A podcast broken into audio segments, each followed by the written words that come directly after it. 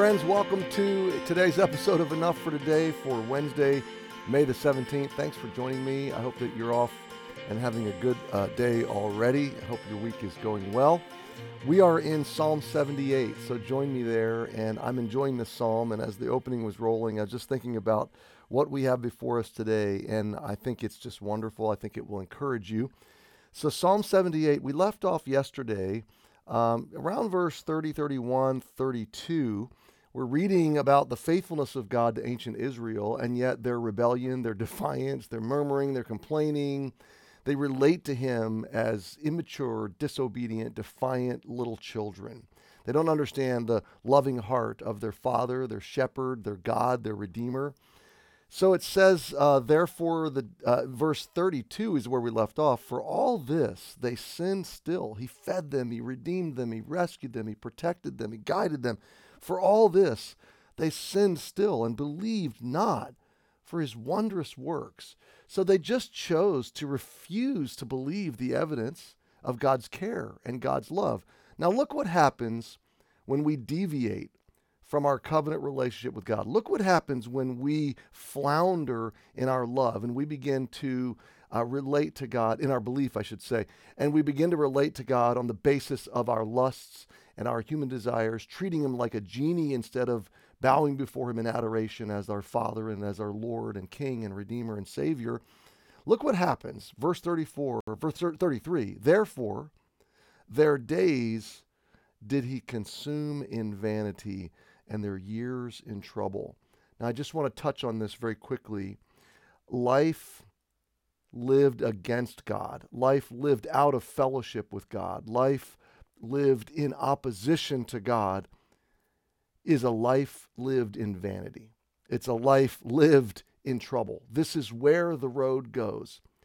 And my friend, it's it's a dire warning to all of us not to be like these children of Israel. In fact, that's where the psalm began, so that they will not depart from the covenant. We want to teach them the mistakes their fathers made, so they will not. So they they will place their hope in God and they will be faithful in his covenant love. So a life of complaining, murmuring, resisting, rebelling, defying, doubting, running from God, uh, working against him, contending against him is a life that is destined, it is condemned to vanity, total vanity, and years of trouble. This is where the path goes. It's so avoidable. I'm not saying that we can have a life free of all trouble. I'm saying there's really two kinds of trouble. Jesus said, In the world you shall have tribulation, but be of good cheer, I've overcome the world. So there's a kind of trouble that comes upon us simply because we live in a fallen world and it's happening all around us and to us. It's the product of, of the fallen state of things, okay? But Jesus, we can take hope in that, that Jesus is working good things through that, and all things work together according to his purpose, and we can be of good cheer because he's overcome the world. But there's a second kind of trouble, and that is the trouble we bring upon ourselves because of our own defiance and rebellion and sinfulness against God. When we resist him, when we run from Him, when we defy Him in our lives and in our behavior, when we just choose to be disobedient, um, uh, contentious children, pushing against Him, kicking against Him, doing everything we can to go against him and his work in our lives. We are condemning ourselves to a whole new layer of trouble. Okay. And so now we double our troubles. We've got the normal troubles, and now we've got a whole new layer of the troubles that result because we're living out of fellowship with God. So then look what happens. Verse 34 When he slew them, then they sought him. And they returned and inquired early after God. And they remembered that God was their rock and the high God their redeemer. Now look at the first word of verse 36 nevertheless. Okay, so it doesn't go well. But here's what happens I want you to catch the nature of the relationship of these people to God. When he slew them, then they sought him. How many times in our lives did it take pain and discomfort to get our attention back to the Lord?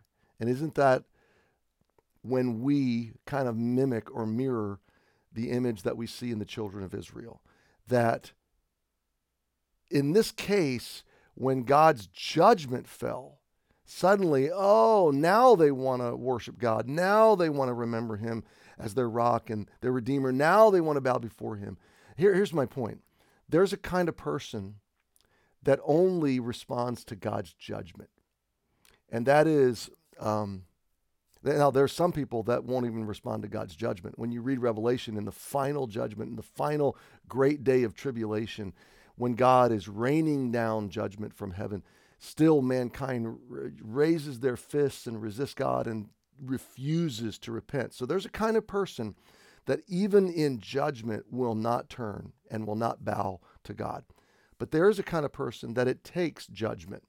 It takes pain, it takes discomfort, it takes total disruption before they give God their attention. Jude talks about some saved with fear, uh, saving them from the fire. So uh, God sometimes uses pain to get our attention. That's loving, just like a parent would do that with a self destructive child, a disobedient, uh, self harming child. A parent's going to intervene, maybe with some discomfort or some pain, and we could explain that the same way. But listen, there is a way to relate to God that relates to Him on the basis of His love and His grace and His mercy and His goodness, and then obeys Him willingly and loves Him as the rock and Redeemer that He is, and complies with His loving lordship in our lives. And my friend, I just want to lay that out to you today because these people could only relate to God on the basis of pain, on the basis of when He made their lives uncomfortable. And they only wanted Him when they were entering discomfort. He was simply an escape mechanism from the pains of life. And that is not the relationship God wants to have with you or me. God wants to redeem you as a loving Father and Savior. He wants to walk every moment through this life with you as a shepherd and a friend and a guide. He wants that intimate fellowship. He wants you to choose Him, to love Him out of a free will and a heart of obedience. And this is uh, this is the best life you can live. My friend, we'll leave it there today. Don't relate to God on the basis of pain. Relate to Him on the basis of His love. Have a great day. We'll see you tomorrow.